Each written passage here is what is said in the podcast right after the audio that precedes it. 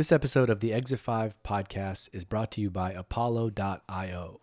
There are three main factors that determine the success of your ABM programs. Number one, accurate target account lists with verified contact data. Number two, keeping your CRM data actionable with reliable enrichment. And number three, going beyond serving ads with automated outbound emails. Apollo offers an all in one solution for these needs. Easily discover target accounts with over 65 filters, including technographics, buyer intent, and job titles, automatically validate and enrich contact data, streamline outreach, and boost campaign effectiveness with just a few clicks. They're ranked number one for contact and company data accuracy on G2. And with over 6,000 reviews and a 4.8 star rating, it makes sense why they're one of the most loved products out there right now. You can sign up for free with no credit card entry required. That's free for real free, no credit card even required at apollo.io slash exit five. That's A P O L L O dot I-O slash exit five. This episode of the Exit 5 podcast is brought to you by Demandwell. Demandwell is the best SEO solution for B2B SaaS marketers. They've helped customers like Lessonly drive 40% of their revenue from organic search, and they helped Terminus make organic search their number one source of demos. Here's how it works number one is results. Demandwell is built for driving the outcomes that B2B marketers care about demand, traffic, leads, and revenue. Number two is ease and control. Junior team members can follow recommended steps right in the platform, while experts can customize and maintain full control over their work. Number three is speed. With everything in one platform, Demandwell helps you crank out content that ranks and drives leads in minutes rather than hours. SEO expert or not, you can give Demandwell a try, and listeners of the Exit 5 podcast can get a free competitive SEO audit to see just how you're ranking relative to the competition. Go to demandwell.com backslash FOMO, that's F O M O, and you can get a free SEO consultation today right from Demandwell. That's demandwell.com backslash FOMO, F O M O and you'll get a free SEO consultation today. One, two, three, four, Exit. five.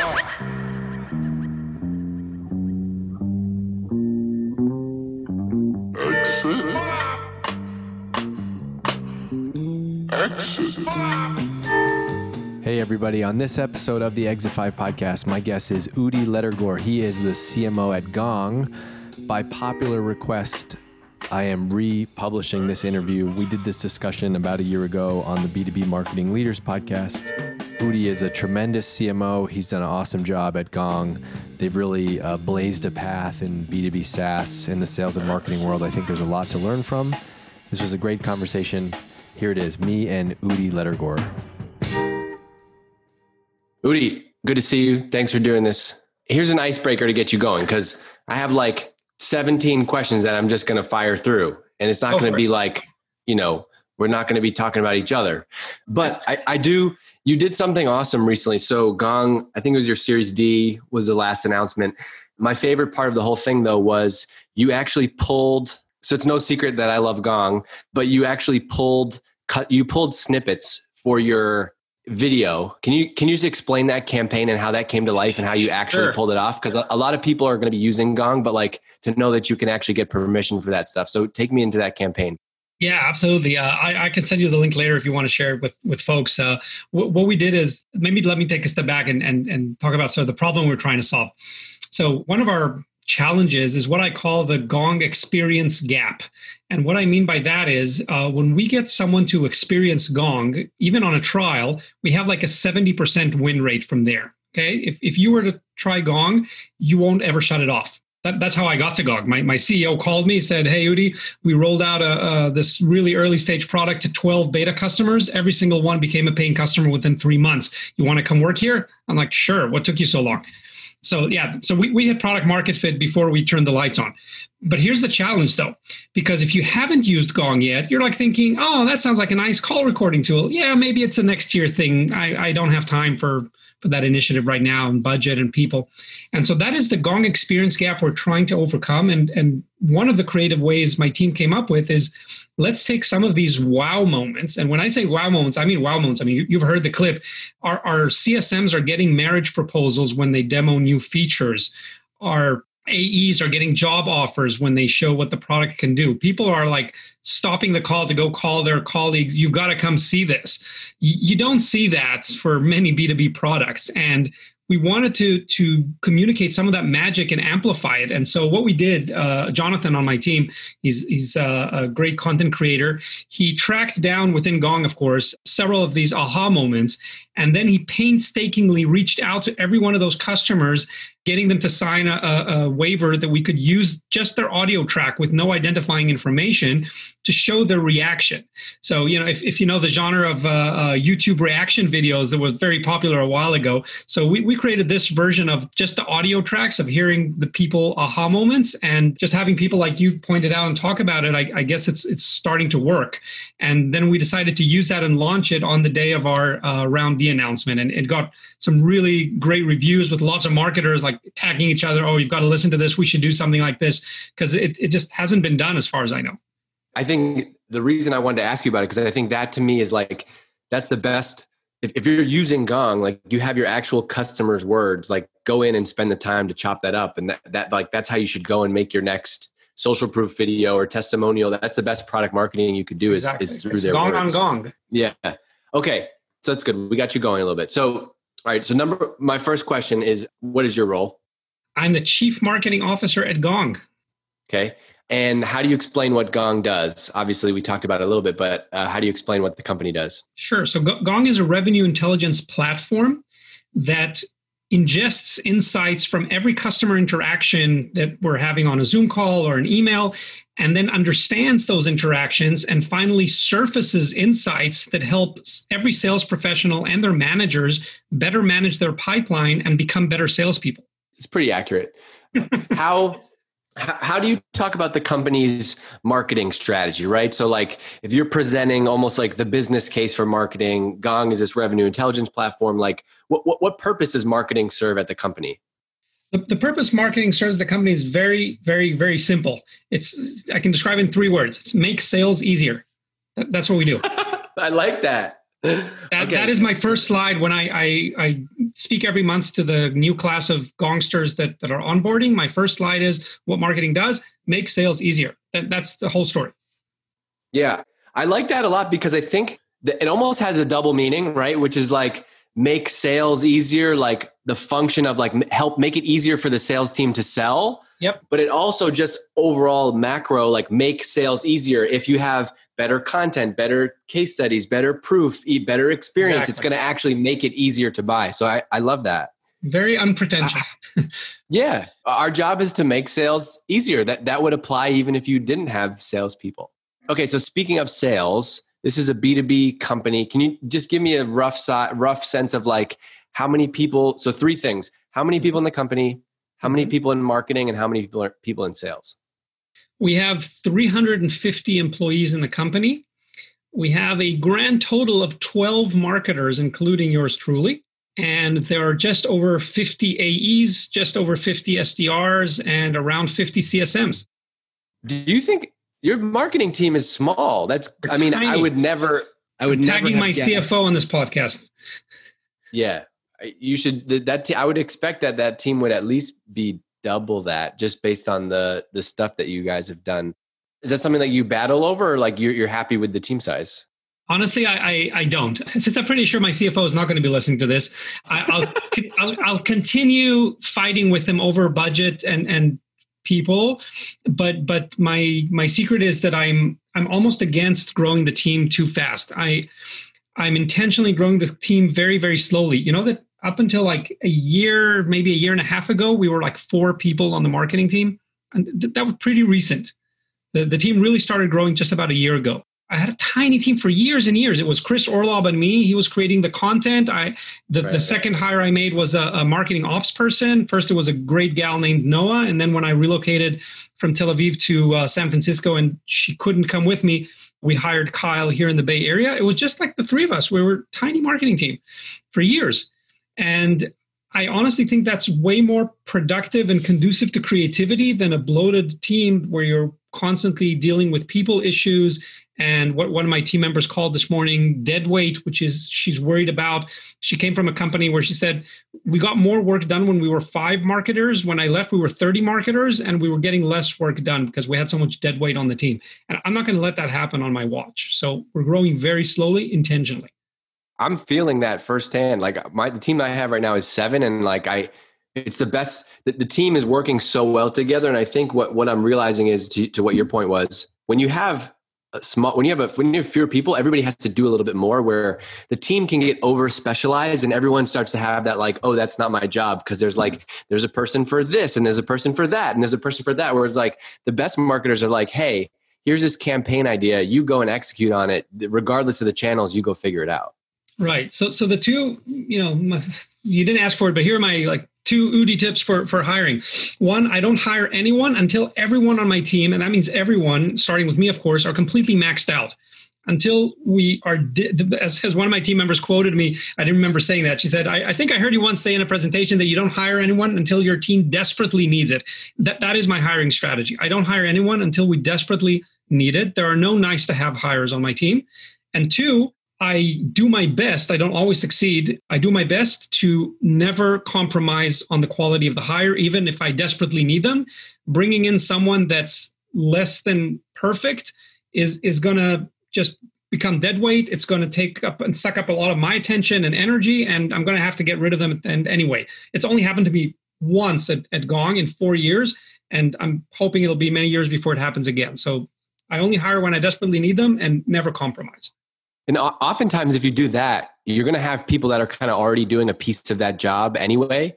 Like because hey, okay, hey, this is this this thing became twenty percent of you know Mark's job, so I think we're going to have to hire. And by the way, that's also better because then you've kind of proven out that that's going to work a little bit. And so the the gap for like, hey, we've never let's we've never done events at our company before, and we're going to cold start hire an events person. Eh, versus like, hey, make make that part of Russell's job for six exactly. months and then you have a playbook to scale into.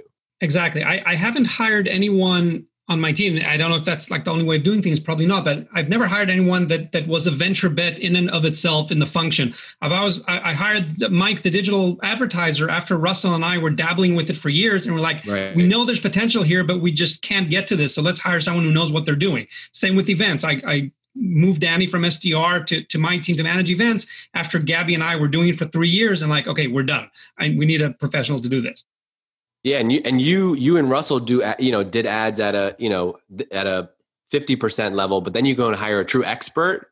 It also feels like, oh, not only did you get your time back, but now they're better at that thing than, than you were. Exactly. I, am okay. Here's tip number three for hiring. I, I look for every new hire to add a skill set that we don't have on the team there, there's some rare exceptions to that, but I, I, I, hate hiring just another set of working hands because if it's just another set of working hands, I'm probably better off hiring an agency or a contractor, uh, which are easier to onboard and offboard. If I'm adding someone to the team, I want them to truly add a skill set that, that we need and can all learn from. When that happens, do you think you can tell right? Do you think you can tell right away? I, I try and tell in the in the interview stage. That that's one of the things I look for, and if if I don't find it, I'll I'll ask the other panelists on the hiring process to, to tell me and justify why we're hiring this person without them adding a skill set. Yeah, that's I, good. I, I think like I screwed up a bunch of hires in, in my last role. And I think like it was actually great because I learned, I think you have to suck at hiring in order to get better at it. Yeah. But I think like your thing that you said is really important. Like ideally in the interview, I'm like, man, we got to hire this girl because she's an expert on whatever. And I wish we had this person right now. Like it's got to be exactly. that feeling. Exactly. That I, I can tell you what that thing was with most of the team members. What what I was looking for when I brought them. Yeah. And it also like it becomes less of an interview and more like, is this person going to fit on the team? But like that's that's when I mean, we're not in the office now, but that's like when, you know, you're in the interview with that person and like they're up at the whiteboard, you know, drawing stuff for you saying like, hey, you should be doing this and you should be doing that. Exactly. exactly. And of course, you know, you've got to be realistic. Sometimes you need an entry level role, you need a coordinator, you need, you sometimes do need an extra head of helping hands. And then we do everything we can to teach them new skills and, and point them in, in the right direction to expand their education. And at some point, yeah. So here's a funny story for you. Vince, Vince on my team, I don't know if you heard the name. We hired him as a temporary coordinator before we threw our first big industry event last year, Celebrate San Francisco, uh, which ended up being the last one we did in, in San Francisco before we all went to work from home. His last job, he was working on a Filipino food truck. By the way, they make killer food. Senor Sisig, you've got to get it. It's amazing if you're in the city. So his last job was on a food truck, and Russell said, Hey, I know this guy. How do they know each other? They both dance in the same dance company. I'm like, okay, if he's a dancer, he's your friend, bring him over. He brings him over. This guy looks like his little brother. Turns out Vince is actually older than Russell, but took us a year to figure that out. And so Vince comes in as temp worker, completely crushes it, manages all the social media for Celebrate the conference and a whole bunch of other logistics that were huge headache for us. And then Russell said, "Let's let's turn him into a full time employee." I'm like, "Of course, we we've all fallen in love with this guy now." He becomes a full time employee, and they're like, okay, what niche can we put him in that we haven't figured out well yet? You know what that is? Running our instance of Drift. So we had the Drift bot on our website for a couple of years now. It's doing a great job. But we always felt that if we had someone dedicated that would really learn the nuts and bolts, we could get a ton more out of it. The guy dedicates like half the time into it, increases our meetings booked by 40% in the first quarter from the Drift bot from the drift bot. So that's the kind of thing. If, if I if the guy didn't already come in with a new skill set that we needed, let, let's give him all the time and resources he needs to learn something. I don't know how to do what he does now. Right. And, and, I mean you you knew he was a good a good person, a good teammate, a figure it out type of person because he already had the win from your event. So you feel even better about like, oh yeah, it was a no brainer. I, I, I never officially interviewed him. I think he's the only guy on the team I never officially interviewed because Russell sort of sneak snuck him in as as a temp worker, and then by the time it was time to make a decision on uh, onboarding him fully, we, we, all knew him and loved him. So no awesome. point in interviewing. All right, I have a question. A couple things that that I wrote down on that. So the team has gone from four to twelve people in a year. Maybe a year uh, and a half yeah. yeah so whatever it is. How is your role as you know the marketing leader of that bunch? Like how has that evolved from you know what what were you doing when the team was four versus what is your role? How's that changed to now so you know i was the first marketer at, at gong and, and four companies prior to gong as well. So it's pretty much the same routine every time. I come in there's a blue ocean. I've got to figure everything out. So on the first day i compiled the first ebook. I set up a marketing automation machine. I wrote some email copy. I'll do a linkedin ad. I literally I did all this on day one. And and then i start bringing in people to scale and do things better than i can piece by piece. So every person that brought in took away a piece of what the existing team was was doing already my role has definitely changed and now it's about bringing in the resources that my team needs. So getting the budget getting the people getting sometimes introductions or connections to vendors or partners or, or whatever it is we need coaching them and giving them feedback and guidance where they need it but not any more than that and then just getting out of their way. And i feel so fortunate to be working with 11 people who are so self-driven and do so many things without me even knowing about them before they're out there. Like, you know, we, we just announced uh, yesterday our, our upcoming Celebrate uh, 2020 conference, which is going to be virtual. I had nothing to do with the speaker lineup, with, with like anything, because I've got an amazing team, and by now we we work so well with each other. They know they have so much leeway to just get shit done, and if they have a question or they need help, they know who to come to. But if I don't ask to specifically know or get involved with something, they will just run for it. And I much rather have these people that, you know, occasionally that means they will make a mistake or do something that I would have done differently had I known in advance. But because I give them so much room for error and, and making mistakes in order to move fast, we just get lots of shit done. And the, the alternative of someone who just sits there waiting for feedback on everything and waiting for guidance on everything, I cannot work with people like that. Not, I just don't have that mode when when those people take off that's when you get to you don't have to sit like that's why that happens. You have a great team. Exactly. That's why they're doing things without you. How do you balance like the other thing I, I wrote down was like okay you you only hire people when the team is maxed out. And so how do you balance the line of like burning people out? Because i've been i've been there. I've maxed out the team. I've burnt people out. How do you how do you walk that line so, you know, we're doing a lot of things at Gong as a company and, and within our team to make sure that we don't burn people out. I don't know that we're succeeding 100% in the t- of the time in doing that. I'll have to be honest. Uh, hey, there, there are days and weeks that I'm maxed out. I'm sure some of my my team members are as well.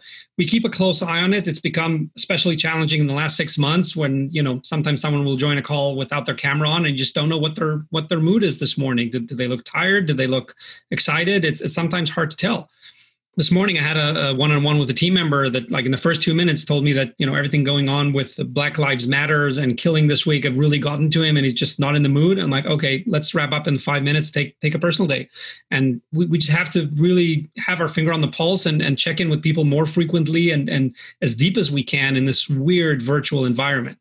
So I, I, don't have any silver bullets there, but really just checking in on people and, and having every manager on my team check in with with their people to make sure that uh, the people are excited and motivated and uh, they're going to be peaks, you know, the night before the big event or, or the day after with the follow up. My team is up at 5 a.m. sending out, you know, cleaning up all the lead list from yesterday's event, making sure the emails go out at 7 a.m. before like any other vendor starts sending out their stuff. So we know that they're going to be peaks, but then a day after that, so not the day after the event when the follow up went out, but the day after that, I gave the team a day off. I told them a month before the conference, look, I'm going to need you to work really hard to the conference and to do the follow up the day after. But guess what? The day after that, like no meetings, nothing, you're you're off.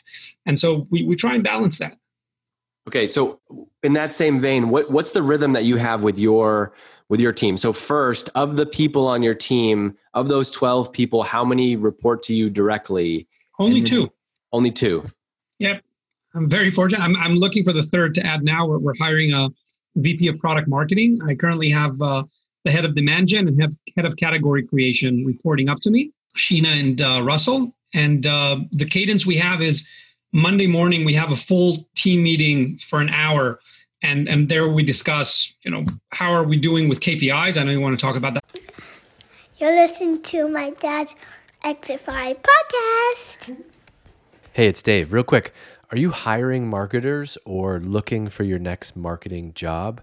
We just launched the Exit 5 job board and you can check it out right now. It's jobs.exit5.com. We're building the number one resource online for you if you're looking for your next marketing gig or if you're an employer and you want to reach talented marketers in our network, you can do so right through the Exit 5 job board. Go and check out the jobs over there right now. You can browse if you're looking or if you're an employer, go post a job and find your next great teammate. That's the power of a niche like B2B marketing. And that's what we're doing. That's what we're building here at Exit 5. Go check it out.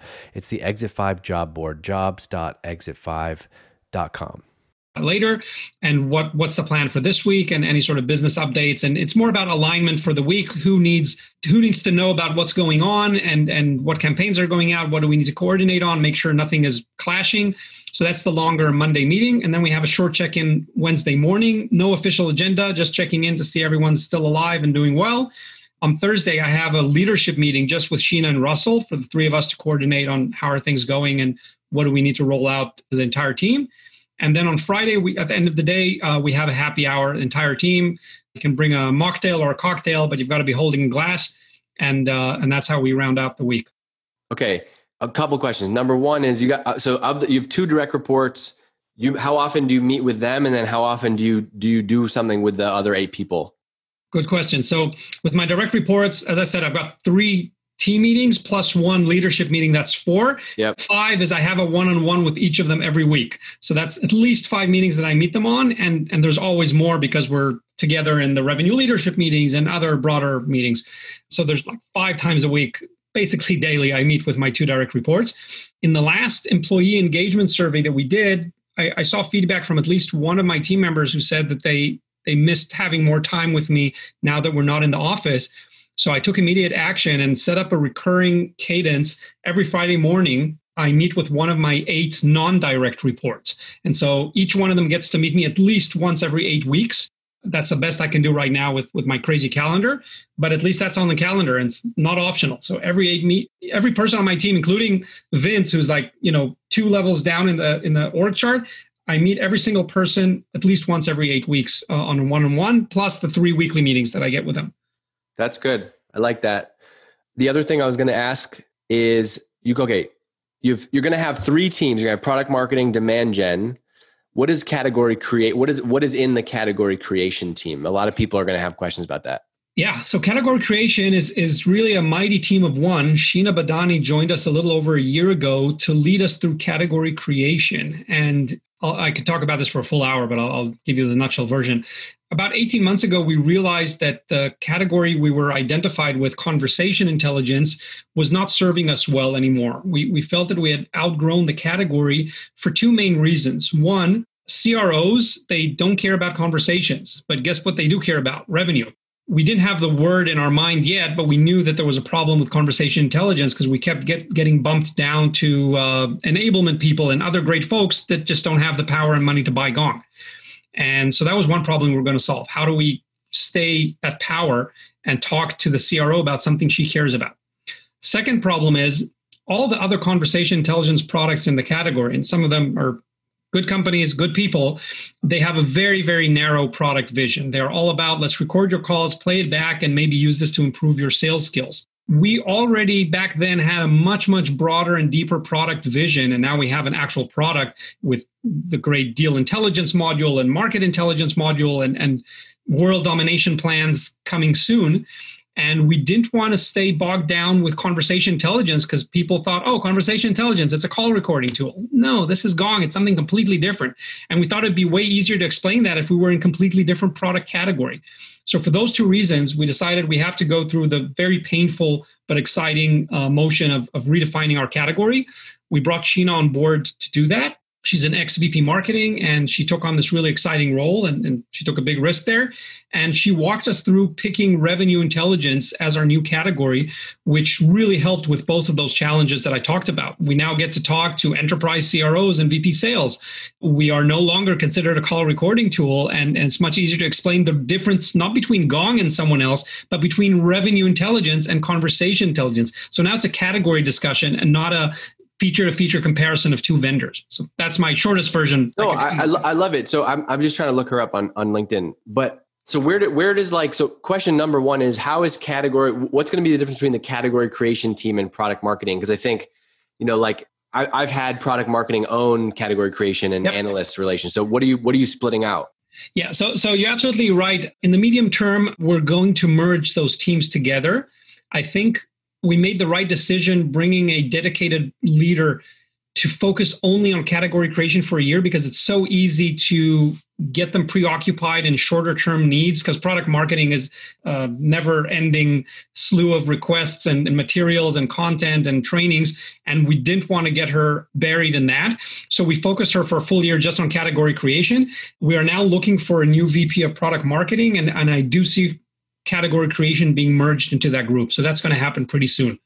Already, what Sheena is doing, like uh, she does all of our analyst briefings. She works with Gartner and Forrester and Topo and everyone else. She's managing our press relations for the last six months. She's doing a lot of things that sort of naturally sit with product marketing. So those are going to merge soon. Yeah, no, that's cool. I like that. I, I like the I like the idea of like, hey, we need someone to do a bunch of different things, and it's not going to be a traditional role. So let let's make up the role because like. Yeah you could have tried to like stuff a PR person into that or an analyst person, but like it seems to be more of a marketing person who can who can become that. Yeah. Where's content and creative? Okay, so creative is a group that does not exist yet. That's going to be the third group that I'm going to start next quarter. So we are looking for a brand and creative director and a web developer and a designer. That is the third group that I'm building within the team. That's coming up next quarter pretty late. I mean, considering you know Gong has a pretty polished brand, we've never had any in-house designers. I know that's your first hire according to the DG mentality. I've never had a designer at Gong. I've never had a video person at Gong, and you know we produce videos like almost daily. All right, so who who does it? Do You have an agency that you work with now? Yeah, yeah. So we we we found some really great partners uh, for the last like two and a half years. We've had a branding agency that that we've been working with. They built the awesome brand, uh, the visual brand that that Gong is pretty known for. We have an amazing team of two, uh, a videographer. Uh, one of them does the editing, the other does the shooting, and we've been working with them also for like three years. And they feel part of the team, but they're they're an external agency, which means I can you know give them more or less work. Obviously now it's less work more easily than if I had someone on board. So if it ain't broke, I'm not looking to fix it. Hundred percent. I think. Look, that, that's like I think that's a good example. Like that, that's what has worked for me. Hiring a di- designer first. So, you know, maybe you know someone or not, and like you build or you have to build around your strengths or like if if you. I think a lot. Of, I think my earlier in my career, I was always afraid to like hire an agency because I thought like, now that shows that like I can't do it, and it's like no, that's you have to think to be able to scale and like okay that's an example where you can just put some budget toward it and, ha- and have that problem solved versus having to spend six months and find a designer. Also i have a slightly different approach. I think some of your listeners might find interesting. When i need to make a decision because i know lots of marketers you know they, they have these dilemmas. What should i prioritize on hiring in-house and what can i keep outside as an agency? Like seo as an example adwords as an example designers videographers. Like what should i hire and what can i keep outside I, I use a very simple criteria. What is core to our operations that I would never consider outsourcing. Here's an example: our AI research and R and D, not, not in my department, right, but in the product and engineering, they would never outsource their AI algorithm writers and and the software developers because that's a core part of what makes Gong Gong and very difficult to copy. Now, zoom into marketing. If you've been following Gong, you know that our content is really the core of what we do. So I've never ever outsourced a single article, and we've written hundreds over the years. They've all been written by an internal team member. For the first three years, I had the famous Professor Orlob, Chris Orlob, on my team working on those articles. And then last year or so, I've had Devin Reed take the Gong Lab series over. But that has always been a core competency of my team that we would never outsource. You know, I get uh, writers approach me daily offering their services. I'm like, I'm sure you're great, but we just don't outsource content. We write all of our content, every single word internally, because that is a core competency of my team. Now, is SEO a core competency? No, honestly. I'm, I'm fine working with agencies. Is design a core competency? If you're if you're Apple, then yes, design is a core competency. At Gong, design is not a core competency. I, I want it to be beautiful, but I'm not going to fret over it all day. So I'm fine working with agencies in those areas. I love this. This podcast is everything I wanted to be. Okay, so so we talked a lot about team. I feel comfortable moving on from team. I'm sure there's things we didn't get to. That's fine we're gonna we'll, we'll do, actually the cool part about these podcasts i'm gonna try to do an ama like where people can ask you questions later which would be fun but let's talk about channels okay so we'll t- we talked about team i want to talk about channels and then we're gonna talk about metrics so channels what has been has it just it's just been magic you guys had product market fit instantly and it's all been organic what, what, what are the channels that really bring demand well product market fit means that the users actually get value from your product, it doesn't mean that they're going to be, bring all of their friends to buy your product. You still need to market the heck out of it, right? right. So it, it's a huge starting point. I've been at companies with less than ideal product market fit, and and as any marketer who's been in that situation knows, that sucks because you're you're selling a dream you know it's not going to deliver you know customers are going to churn so you, have got a leaky bucket you know your customer success managers are going to get abused for for trying to support a product doesn't really work. That that's a really sucky situation. So that's not the situation at gong. We have an amazing product actually works but nothing nothing sells itself. I'll quote my ceo amit bendov. He, he's written and said a few times we've built a product that even a mediocre marketing team could sell and we've built a marketing team that could sell even a mediocre product. Now, if you have them both, the sky's the limit, and I love that. Um, I mean, that's why that's why you must have felt good though, even joining the company. Like, holy cow, if we can add marketing to this thing, where this is really going to go. Exactly. I, I wrote I wrote a Forbes article about it. The one thing I don't believe marketing can fix is product marketing fit. I'm, I'm not an inbound marketer. I, I, in the sense of, of uh, product marketing inbound that I, I don't know how to tell product what to build that customers will like. I did that in my years as a product manager. I don't want to do that anymore as a marketer. I was a product manager for five years before turning marketer. So i, I was busy telling product what to build for many years. I've had enough of it. Now now i want them to give me a product i can actually sell. All right so let's try to go one layer deeper on this. So of yep. of 100% of leads that you generate in a month yep what are the break like roughly the breakdowns of the buckets? Like for sure. me for, for me for example it's like you know uh, 75% is organic 25% is paid. Yep. So at gong i'll give you two breakdowns. One 40% of our pipeline comes in inbound 60% we build outbound. And I'm, I'm happy to dive deeper into those. Of the channels that we use the top three channels that by far bring in most of the pipeline are organic linkedin our email subscription list and all of our events, including virtual events, in the past field events, and webinars and roundtables. You know, it's the beautiful thing about these three things? They almost don't cost a dime. The budget that we put on digital advertising and, and pay channels is embarrassingly low. We are working to increase what we can get from them, which is why I hired a great person to, to run them, and we're giving him all the budget that he needs. But honestly, like if you shut it off, nothing terrible is going to happen right now because we're getting everything we need from LinkedIn, email, and events. Okay, this is fantastic. Let's talk about LinkedIn. LinkedIn organic. First of all, how do you even measure that? And what is the content? Like, is that a is that a dedicated effort? Like, hey, we're going to post this many times and this creative, and we're going to test this. Like, what is the what's the the LinkedIn funnel even? Sure. Sure. It, it's again, it's like super simple. Complicated things tend not to work. So do make it simple. It's really simple. Amit and I, uh, four years ago, sat down and said, okay, what's going to be our content strategy? And we're like, Well, we've got 20,000 calls in the database. That was 40 years ago, uh, four years ago. Now we have 20 million calls. We have 20,000 calls in the database. What if we have a data scientist rummage through it and find some things that are surprising that will surprise salespeople on what actually works and doesn't work in sales? And so we did that. And we saw that people actually like those insights like, what are women doing differently than men? And what's the worst time of week to schedule a sales call? And what's the best CTA to use in an email? And all these things we have the data, right? There's thousands of books about sales, but they're all opinions. We are the first brand to come out and say, hey, we're going to tell you what's actually working, but this is not our opinion. We've got the data to, to show you. And so we published four years ago our first Gong Labs article, and we haven't changed a thing about our content strategy in four years. So Chris and I wrote the first ones, then he gave it a life of its own. Devin took over a year ago.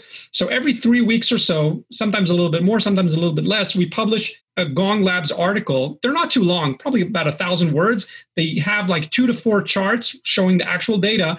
And then we make sense of them in plain English that my mother would understand what we found to be working in sales based on this data.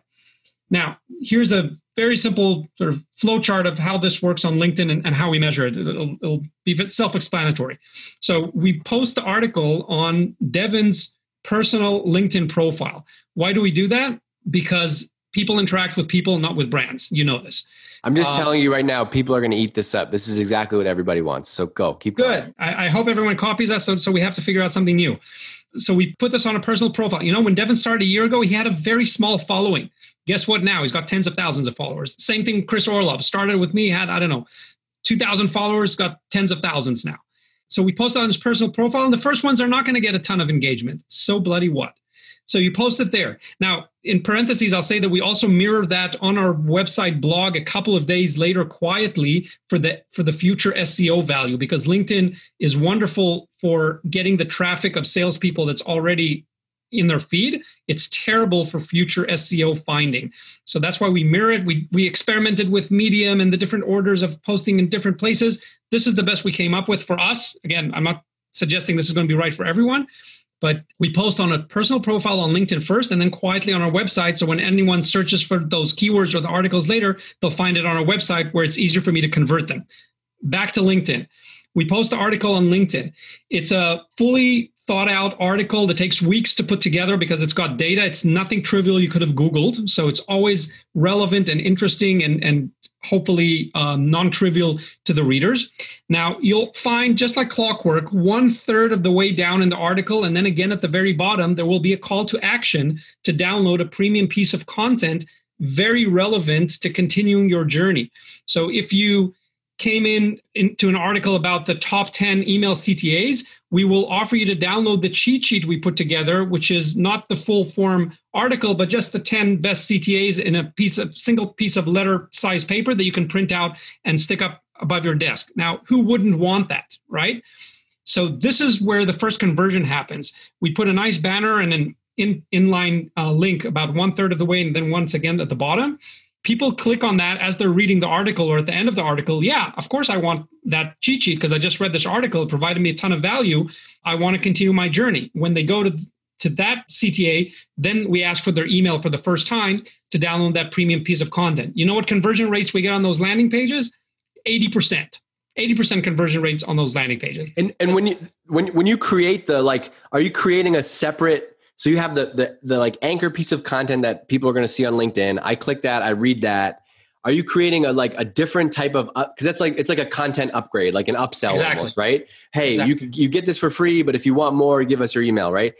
Is that one asset? Are you creating like a dedicated thing each time? So hey, we're going to publish a new report. The report is going to be free, but this is going to be the upsell that we're creating with it. So we almost always create a dedicated premium upgrade sometimes, you know, if we're doing a series about doing discovery calls, then we created one premium upgrade and we wrote three different articles on different angles of uh, discovery calls, and they all pointed to that same premium uh, content, but it has to be deeply related. In the most cases, you'll see that it's obvious that we created it especially for this, right? The article is on email CTAs. We're offering you a download about email CTAs. I'm not offering you anything else because this is what you're in the zone to be reading about right now.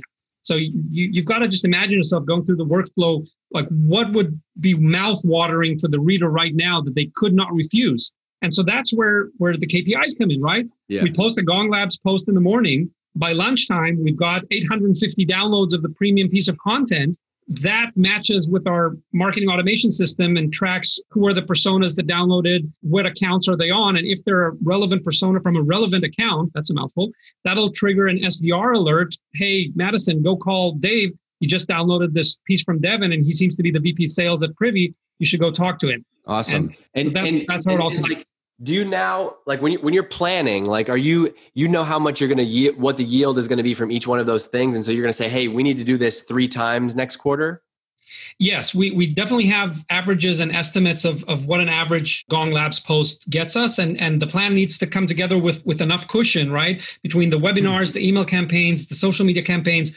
there has to be enough cushion there because we don't always know. Content is not an exact science. Right. some of them are duds and some of them are, are amazing well, that's what I was. I was going to ask because it's like, oh, well, okay, hey, if we're getting this, I think the mindset would be like, let's just do more. But there's probably some max of like, if you know, if you did one of those every week, the yield is going to go down. You're probably right. You're probably right, and and people do need some variation. And you know, at the end of the day, I think you share a similar point of view with, with what we're trying to do with our marketing in general and with our social feeds specifically is is what I call edutainment. It's it's a combination of education and entertainment, and you've got to keep it light. So you'll find that uh, the, the Gong social posting has a good cadence of there'll be like one lightweight post per day. It could be something inspirational, it could be something uh, you know uh, about the current climate, something that that's lighthearted that you don't have to overthink, and those do really really well. And then every other week or so, we'll post a really big Gong Labs post, and in between, we'll we'll do filler posts like Throwback Thursday to old rehashed articles that are sort of evergreen and are super valuable. And as our following continues to grow, people are exposed to these for the first time. Okay. I have more questions. We got to go, unfortunately. No, but I know I'm completely ruining your cadence here. No, no, this is no, this is perfect. I'd rather we do this than than be like uh, you interview some people and it hasn't happened yet, but it's like next question, next question. This is this feels like how I would talk to you if we were just hanging out. So that that big approach on LinkedIn content do you think about SEO? Because like I've missed the boat on that uh, before. Where like you can focus so much on social, and then you end up not building the foundation for for SEO. Uh, how, how have you balanced that? And, and it could be you're not even thinking about it. Well, we, we are. It's definitely not the driver of what we write about and, and how we design our site. I've, I've hired and fired, I think, three SEO agencies so far at, at Gong, and, and uh, including the best and the most expensive in the business. I'm not going to mention any names. They're good people. They, they do what they can. I've eventually decided to bring that in, not, not even as cost saving, just because I, I, I didn't see the value. I didn't see the yeah. value we are doing so well with targeting our content to the right people.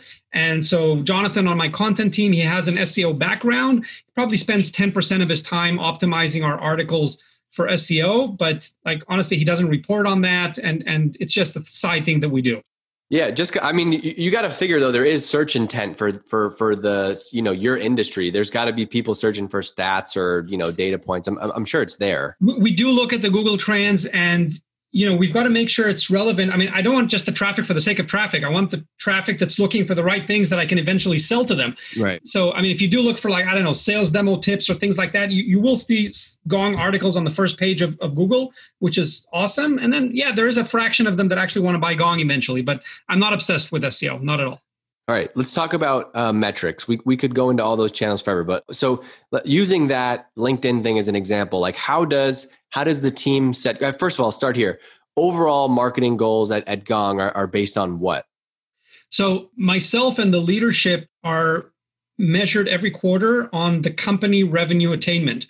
There's a revenue goal for the company, and senior directors and above that that determines their bonus. We all are minded on the company revenue. That is it. We usually measure it as either ending ARR or net new ARR. There's some differences, but we won't get into the boring details. And that, that's the number for leadership. Everyone below that level has between one and three KPIs that are simple to measure and track. So there should be no arguments at the end of the quarter. Did we hit it? Did we hit 80% or 90%? So I'll give you an example. The one of the goals that the, the content and social team have, because LinkedIn is such an important channel, uh, we set a target for number of net new followers on our LinkedIn page every quarter. We've been doing this for a couple of years now, and we're, we're growing like crazy. We're now at like 46,000 followers on our, on our LinkedIn page, and, and most of that growth has been in the last 18 months. I think In the beginning of 2019, so 18 months ago, we had like 4,000 followers. So we added 42,000 followers in the last 18 months. Does everybody's goal, like individually on the marketing team, somehow like roll back up into revenue? Exactly. Exactly. Now, why am I obsessed about new LinkedIn followers? Because I know the more people I can organically get their eyeballs on our articles are more people that I can convert to that premium download, which is more people the SDR can convert into ops. And that is our number one goal in demand gen, number of new business opportunities. So, so everything so rolls up into one of the higher level business goals. And so if I'm like a product marketing person, I, I might have two or three goals that I set that gets set by you every quarter. I set them. So now it's their managers, Sheena or Russell, setting their their goals. Until I think about two quarters ago, I was working on every one of the team members, but I've I've just lost that capacity at, at this point. So what we do is every single person has one to three KPIs. One because they need a north star to know what to focus on. No more than three because I don't know a human being who can optimize for more than three different goals. So one to three is is the golden range that I use, and then whatever they hit that's going to be multiplied by the company revenue attainment. So if the company hit 80% of revenue goals, even if you hit 100% of your KPIs, you're getting 80% of your revenue because it makes no sense that people are getting their full bonuses if the company didn't hit their targets. We've got to pay those bonuses from somewhere. So does your team, everybody on your team has a quarterly bonus? Every single person on my team has a quarterly bonus and um, the the bonus part of their ote the lowest which we're going to fix is 10% it should be 15% the highest is 25% so in sales you know they work on 50-50 their ot is 50% base 50% bonus. In in marketing it's it's around 20 25% i like that. So so you have some upside. So hey here's your job. Here are the three goals that you own. If you hit your goals but also the company performs and hits well, you're going to be successful. Yeah. So how, you just re those just get reset. Those just get every reset quarter. every quarter. Yep. Yep. And, and I try to avoid, but sometimes it's hard. The, the what I call checklist KPIs of oh, let's launch a new website or let's implement this ABM system. Sometimes it has to be done because you know that people won't find the time for it if you don't put it down as a target. But I know that as soon as I do, it's going to get done. So they're going to get like 100% of that part. So it's never the only KPI that they get. It, it might be one out of three. Is this your like? Have you always done this at your at your other companies, and you brought this here? Or has it been evolved that way? Yeah, I think you know Amit, my CEO, and I have worked together three different companies now over the course of the last 22 years. We've been working on and off together. This is pretty much how we've always done it. And yeah. you know, up until a year ago, he he was involved in every KPI of every marketer. He's that involved. That's good. I mean, I think I, I just like the alignment. It gives people a clear sense of whether it's right or wrong. Hey, here's what I own, and here's how I'm going to be measured. You know, I'm going to be measured on success. I I'm asking a lot about it because I just haven't. I don't know that many other marketing teams where you know I, I, know once you get to a certain level, whether that's director, or VP, or C level, there is typically more of a bonus structure. But I don't know every. You know th- that's pretty awesome that you could be a marketing coordinator and have some upside yes, if you you know every single person. So uh, we talked about Vince, uh, sort of the the one of the entry level positions on on the team. He he has a goal of what percentage increase in drift scheduled meetings we need every quarter because that's his area. That, that's one and, of his KPIs. And if I if I was your content person, it'd be like uh, organic traffic, new social followers, and whatever, because those all lead exactly. back to, to pipeline some way. Okay, this is fantastic. The cool part is other people can listen to this like to get ideas for, for themselves. That's the most important part. Yeah, I mean, figure out what works for you. Yeah. I'm, I'm never going to suggest that what okay. works for us should work for everyone. I got to skip a couple, but here, I, two things that I do want to ask you. Number one is if you had one wish and you could solve any marketing problem, what would it be? So for me, it'd be like, I wish that I could get, in, I would get in email and profile data from every podcast listener, but that doesn't mm-hmm. happen. So what, what's that for you? I would love to figure out better inbound predictability. That's a, a big question mark in my budget. You know, two weeks ago, uh, we we announced our round D. I knew about it a, a, few weeks earlier, and I was like, Russell, don't worry about inbound this quarter. We're going to be fine. But but we can't raise money every quarter, okay? And a big part of our plan is inbound, right? Forty percent of our pipeline is inbound we're getting better at predicting it and understanding the relationship of everything we throw into that machine and what comes out at the other end but it's so far from perfect that that keeps me up at nights the lack of predictability. For outbound we're like really good. Like tell me how many headcount i have in sdr i know what content to produce. I know what the cadence needs to be. We, we know like down to the few last opportunities, how much they're going to create. Inbound is still a black box for me, and I, I don't like black boxes. I Well, want like- to know how the sausage machine works. You could have uh, three Gong Labs pieces that you think are going to be awesome, and they actually flop, and then the one that you Yep. didn't think was going to be, and, and you just have no predictability over it. The hardest part, and I've I've had this happen before, is you do the big funding announcement, and then you have to spend the rest of the year explaining why that month was so big, and you haven't been able to come close. Well, uh, luckily we have a very marketing uh, forward management team, so that so they get that. And you know, when I show the charts, I do annotate. Okay, here's the point on the chart. Why did we triple website traffic that week? Because we announced our round D. Don't expect that every week. Yeah, I mean, hey, if, if you, the CEO, if you want to come back with a couple hundred million dollars every week, we'll we'll gladly Exactly. keep announcing it. It's, Uh, it's got a great effect every time we do fundraising. But we that that for example is not a scalable part of our strategy. Okay, la- uh, two more. Number one is uh, no. Number two is how do you tell your family what you do? And your line is pretty good, but I can't imagine that you're at a family gathering and you're saying like, "I I make sales easier." No, I, I tell people that I I work for a company that helps salespeople sell more. That's that's what we do. I like that. Salespeople sell more. And then everybody goes, "Huh." That's the hors d'oeuvres. Yes. Yeah, I don't know. Okay, I always say I work at a tech company, and then I hate myself for explaining it that way. yeah. My, my right. grandmother, uh, bless her soul, she knew that I, I, just like my father, we work with computers. So whenever like her radio transistor went off, she like call me, Hey, Udi, um, does your company make radio transistor? I need a radio for my kitchen. Like, no, grandma, I'll get you a radio anyway. That's perfect. You both you and your father. And last question is who you did awesome on this. Thank you very much. Who's one other marketing leader that I should have on? Ooh, um, who's interesting these days? I should have prepared for that. You sent me the question. Bad, my bad.